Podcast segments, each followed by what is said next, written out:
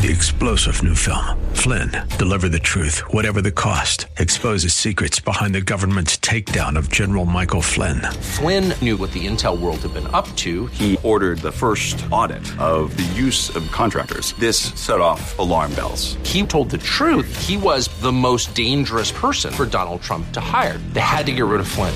Flynn, deliver the truth, whatever the cost. Available now. Watch it today. Go to salemnow.com. Salemnow.com. Today on Cornerstone Connection with Pastor Gary Hamrick. Real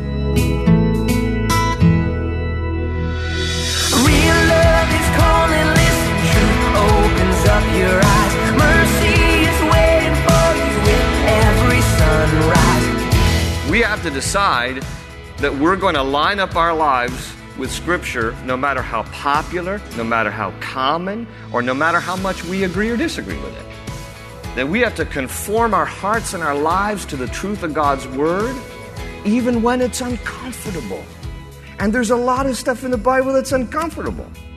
But that's okay. The reason it's uncomfortable is because our flesh wants to do something very different in opposition to God's general moral code.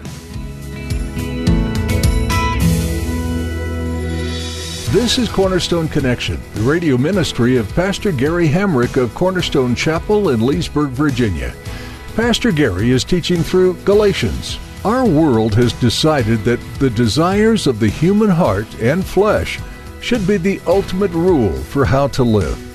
Many have completely shut off their God given conscience and shut out any instruction from Scripture in order to continue in their desires even when it directly contradicts God's design and commands. As Pastor Gary warns in today's message, you will face opposition as soon as you decide to live according to God's law. But your life is meant to honor God and draw the attention of the world to Him. At the close of Pastor Gary's message today, I'll be sharing with you how you can get a copy of today's broadcast of Cornerstone Connection subscribe to the podcast, or get in touch with us. But for now, let's join Pastor Gary in the book of Galatians, chapter 5, with today's edition of Cornerstone Connection. Hope is an open ocean, jump in and you'll find the cornerstones, your connection, run towards your new life. And if you've been with us for very long, you know that the major theme of the book of Galatians is that salvation is not Jesus plus, salvation is Jesus only. We are saved by grace through faith. It is by grace alone, through faith alone, in Christ alone.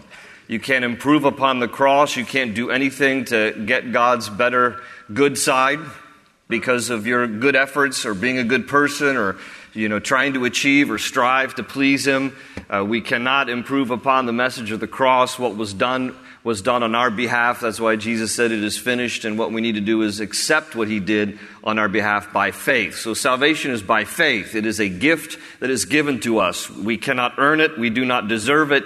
It is a free gift. It is freely given and freely received. As many as received him, to them that that called upon his name, they were saved, as many as believed in him. So, this is what salvation is all about. Now, along these lines, as Paul is framing this whole major theme, he basically says this in the closing few chapters. We are free from the legal obligation of the law, but not free from the moral obligation of the law. Now, I put that in quotes. I probably shouldn't have because he didn't specifically say that. I'm paraphrasing the, the, the, totality of the message here because, see, what they were doing was they were adding the law to Jesus, saying, well, okay, we got to believe in Jesus, but then you got to do all these good things and you got to remember the feasts of the Jewish calendar and, and you got to remember to eat kosher and you have to uh, remember to be circumcised and do all these legal obligations. And Paul comes along and he says, no, no, no. Look, uh, uh, you, you are not saved because you obey the law. You are saved because you believe in what Christ did for you. And so let me break down this phrase so that we understand exactly what I'm talking about, and then, then we'll pray and we'll read here. There's really two phrases within this statement here. The first is we are free from the legal obligation of the law, in this sense that the law is not able to save us and that we are free from the legal obligation because salvation uh, was uh, not achieved through the law. It was never intended to be achieved through the law. That's why at the end of chapter 3 and verse 24, Paul says, So the law was put in charge to lead us to Christ that we might be justified by faith. So the law was to expose sinfulness in us. When you put the law up against your life, do you feel a little convicted? Right? When you read what the Bible says about what is right and what is wrong, uh, do, do you look at that list and say, Done a few wrong things in my life? done a few wrong things in the last hour. Amen? Right? On your way to church here. And so when you look at the law, you realize, oh, woe is me. I'm, I'm a pretty desperate sinner. And so we are released from the legal obligation of the law in the sense that the law can't save us by just trying to obey it. It was put into effect to lead us to Christ by exposing our sinful hearts so that we would see our need for a Savior. And thus, in chapter 5, verse 1 is why Paul says, It is for freedom that Christ has set us free. Stand firm then, and do not let yourselves be burdened again by yoke of slavery. He's talking about the burden of the law. You're free from the burden of the law in terms of its obligation for salvation. That said, we are not free from the moral obligation of the law. Because even though the law does not help us to become saved, only in the sense that it points our need out for a Savior, we are still to obey the moral aspect, the moral code of the law. And so thus, he writes in verse 13 of chapter 5, this is about where we left off last week. So if you look at verse 13, he says, But, but you, my brothers, were called to be free. Okay, so we're free from the obligation of the law in terms of its power to save us, because it can't. But do not use your freedom to indulge the sinful nature. Okay? So there's this aspect of freedom that he writes about here in the last chapter and a half. He says, You're free from the legal obligation of the law in terms of salvation, but you are not free in terms of the moral obligation of the law. You still cannot commit adultery. You still cannot covet. You still cannot steal. You still cannot murder somebody. You know, the moral aspect of the law is still intact. It's just that those things, by obeying those things, don't get us to heaven. It's only Christ who gets us to heaven. But he says, don't use your freedom to indulge a sinful nature here. So he's going to start to talk about Christian freedom in terms of what is the right responsibility that each of us still has to the moral code of God. Write this down for you note takers. With liberty comes responsibility. With liberty comes responsibility. This now is really where Paul is going to go here in the last chapter and a half of the book of Galatians, because he says here in verse 13, You, my brothers, were called to be free, this is verse chapter 5, but do not use your freedom to indulge the sinful nature. Some of your translations might say the flesh. Okay, now, there is still a fleshly nature to all of us, even after you become a Christian. When you receive Christ as your Savior, your spirit is regenerated, but your flesh is not. Your flesh being the basic instinctive things of your nature. And so NIV refers to it as sinful nature. King James, New King James refers to it as flesh. It is, it is, it is those appetites, not all of which are wrong, but a, but a lot of those appetites of our sinful fleshly nature that are in conflict with the Spirit of God that has regenerated us, has redeemed us. So now he's going to describe here this ongoing conflict in the life of every believer. Now, before you become a Christian, it's not a conflict, is it? Before you become a Christian, you just do whatever you jolly well want to do according to your sinful nature, however you desire to please your own flesh. Okay? It's when you become a Christian that this battle becomes real. Because as a Christian now, you have the Spirit of God within you who desires one thing in your life, and you have your flesh, your basic carnal instinctive nature that desires a whole list of things that are often in conflict with the Spirit of God. And so he's going to talk about this here. Do not use your freedom. Okay, you're free from the legal obligation of the law. Okay, the law won't save you. It's not Jesus plus, it's Jesus only. Okay, so you're free. But don't use this freedom now to think you can do whatever you want.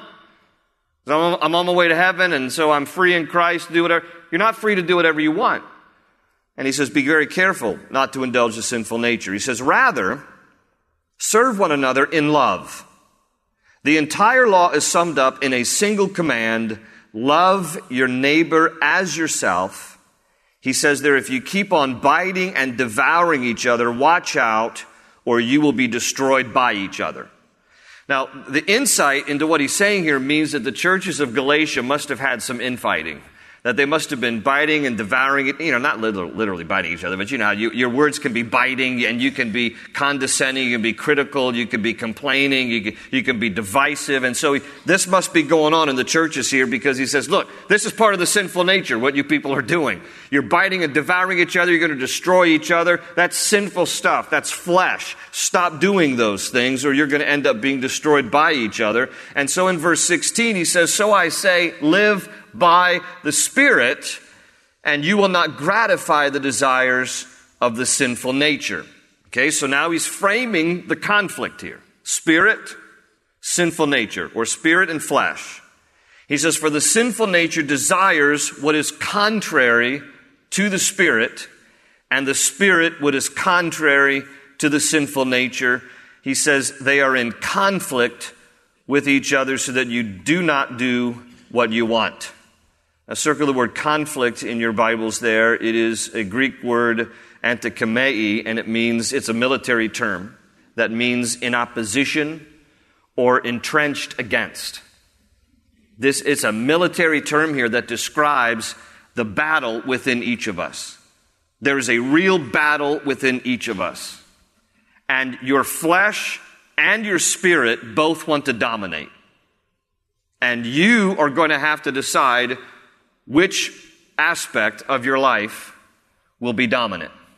Will it be your flesh or will it be your spirit? Now, thankfully, it's not just solely dependent on the exercise of your will, though you will have to engage your will. You will have to decide, I want the spirit to rule, not my flesh. But thankfully, he's going to say here, we, we've got some help. We've got some major help. He says here, that they are in conflict with each other so that you do not do what you want. But if you are led by the Spirit, you, you are not under law. In other words, the antidote to this battle is not the law, but it is the Spirit. But there's this conflict here.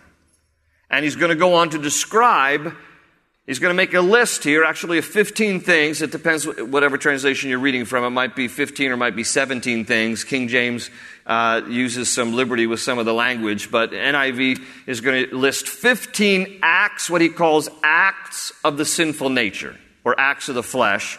And so here's the list. Look at, look at it with me. Here's verse 19. He says, The acts of the sinful nature are obvious sexual immorality, impurity and debauchery idolatry and witchcraft, hatred, discord, jealousy, fits of rage, selfish ambition, dissensions, factions, and envy, drunkenness, orgies, and the like.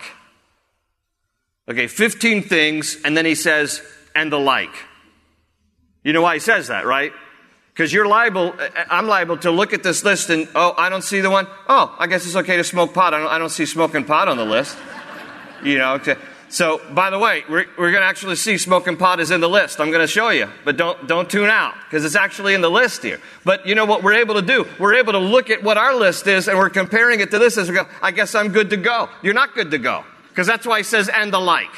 All right, and you know what it is about you that is not good to go. Okay, so don't play games. Don't you know what depends? What is is. Don't do that game. All right, don't do that game.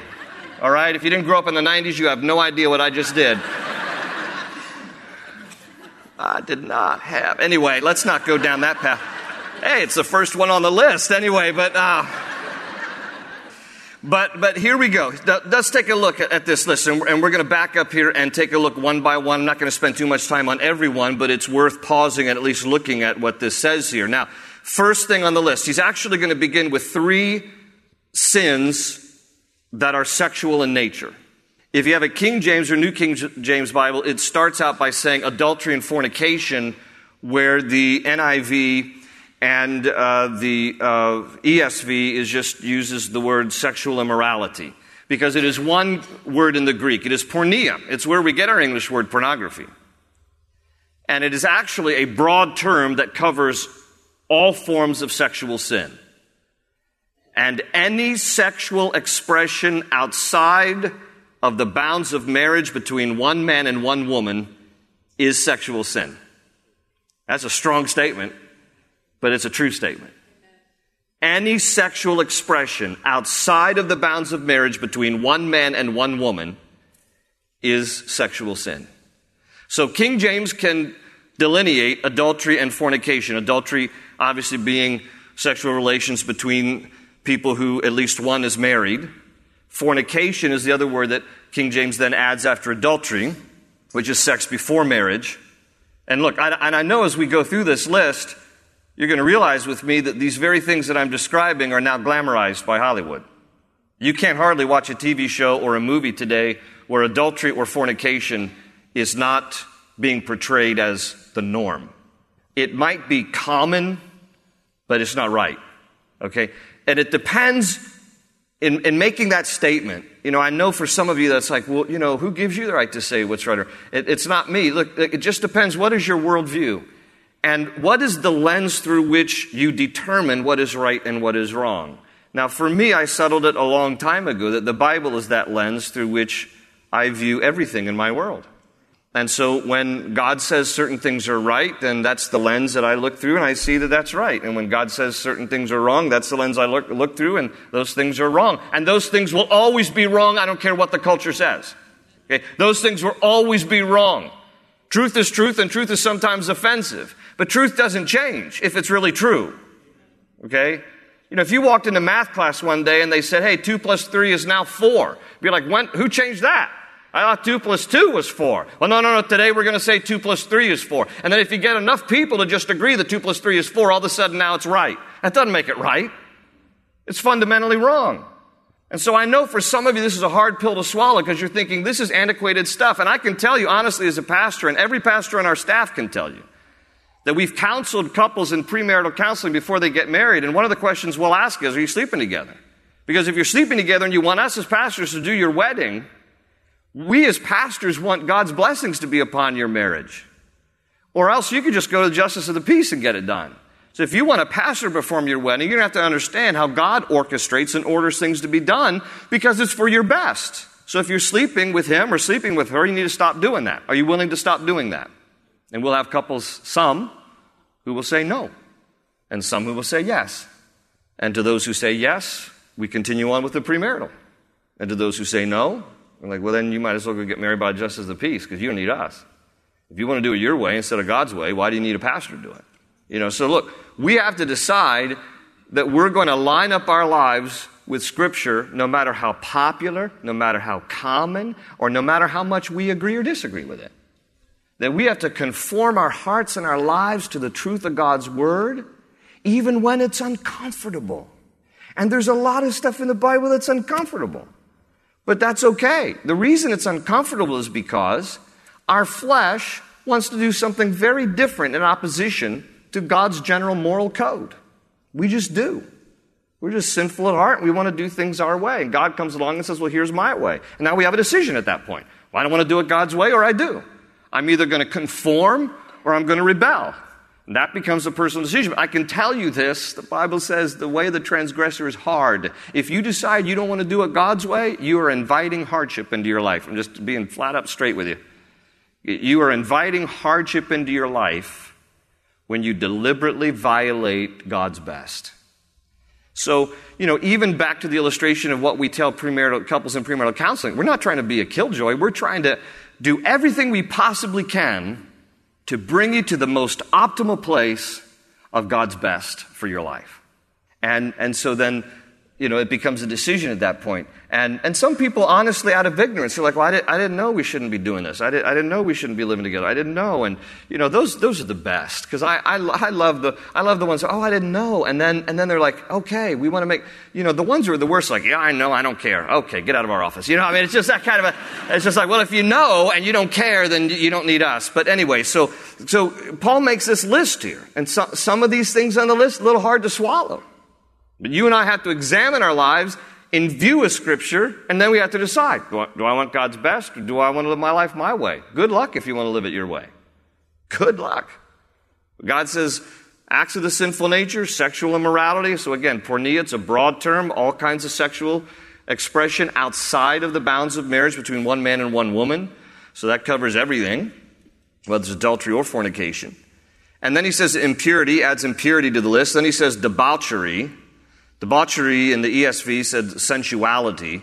It is open, shameless sexual sin. That's, that's what debauchery is.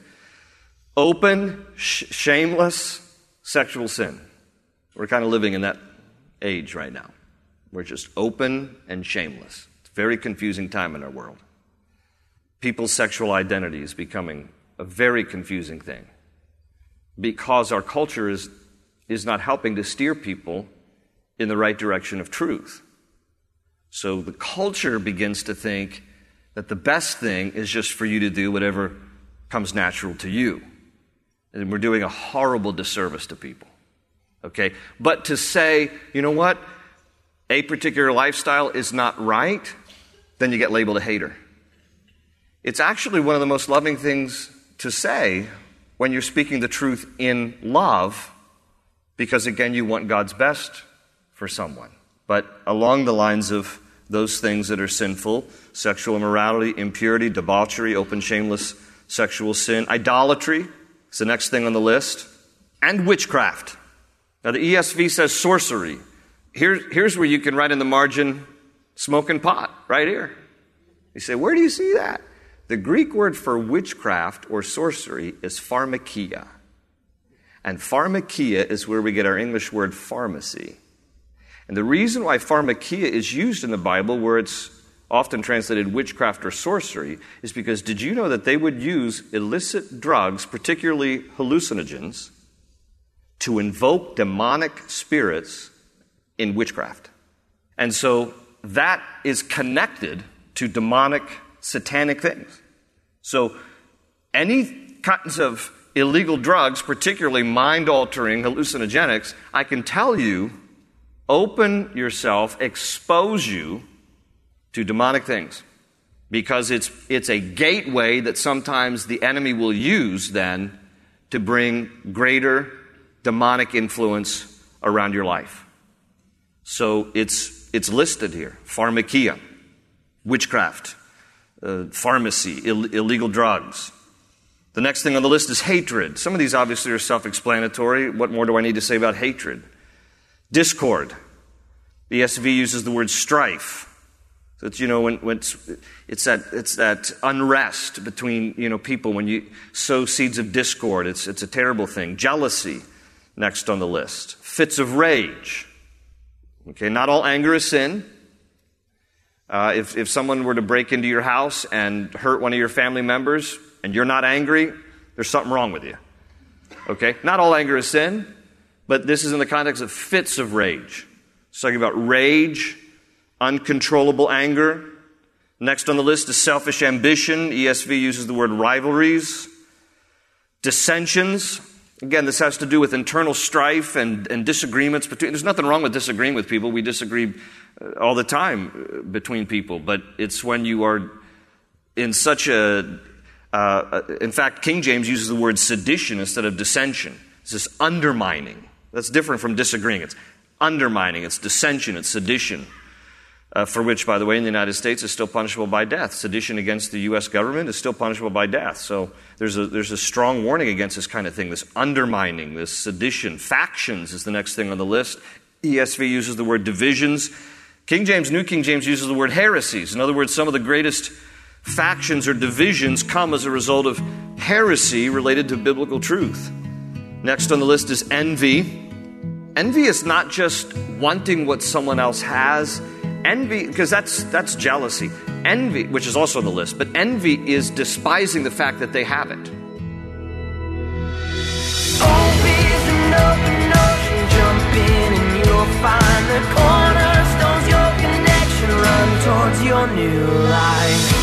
We're so glad you joined us for this edition of Cornerstone Connection and that we were able to dig into the book of Galatians together. Did you know that you can download our mobile app and take Cornerstone Connection with you anywhere you take your phone? That way, you'll never miss a message from Pastor Gary's studies, and you'll always have encouragement from God's Word at your fingertips. Find a link to download the app for your iPhone or Android device at our website, cornerstoneconnection.cc. We'd love to meet you in person at Cornerstone Chapel in Leesburg, Virginia, too. Stop in for a service this Sunday at 8:30, 10, or 11:45 a.m. or join us for our Bible study and fellowship on Wednesdays at 7 p.m. Pastor Gary would love to shake your hand and answer any questions you may have about the study, about Cornerstone Chapel, or about how you can have a relationship with God. Find out more at cornerstoneconnection.cc you can listen to additional teachings from this study or read accompanying resources on our site as well. Just look under the Teachings tab. That's all we have time for today, but join us next time to continue studying Galatians right here on Cornerstone Connection.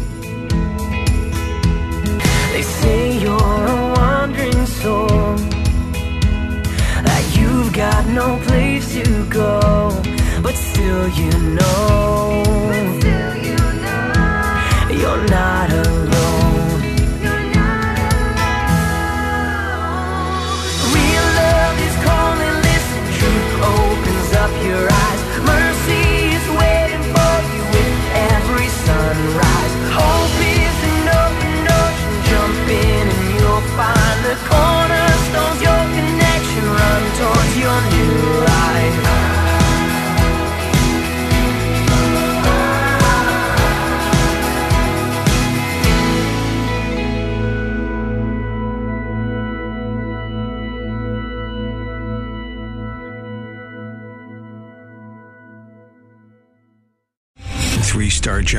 Michael J. Flynn, head of the Pentagon Intelligence Agency, knew all the government's dirty secrets. He was one of the most respected generals in the military. Flynn knew what the intel world had been up to. He understood its funding. He ordered the first audit of the use of contractors. This set off alarm bells.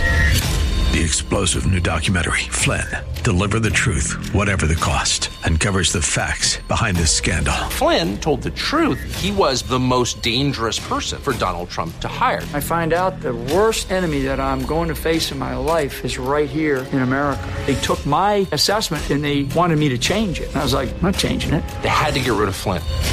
With in depth interviews, archival footage, and never before seen personal records of the man behind the headlines. I just felt like I was drowning. Flynn, deliver the truth, whatever the cost. Available now. Watch it today. Go to salemnow.com. Salemnow.com.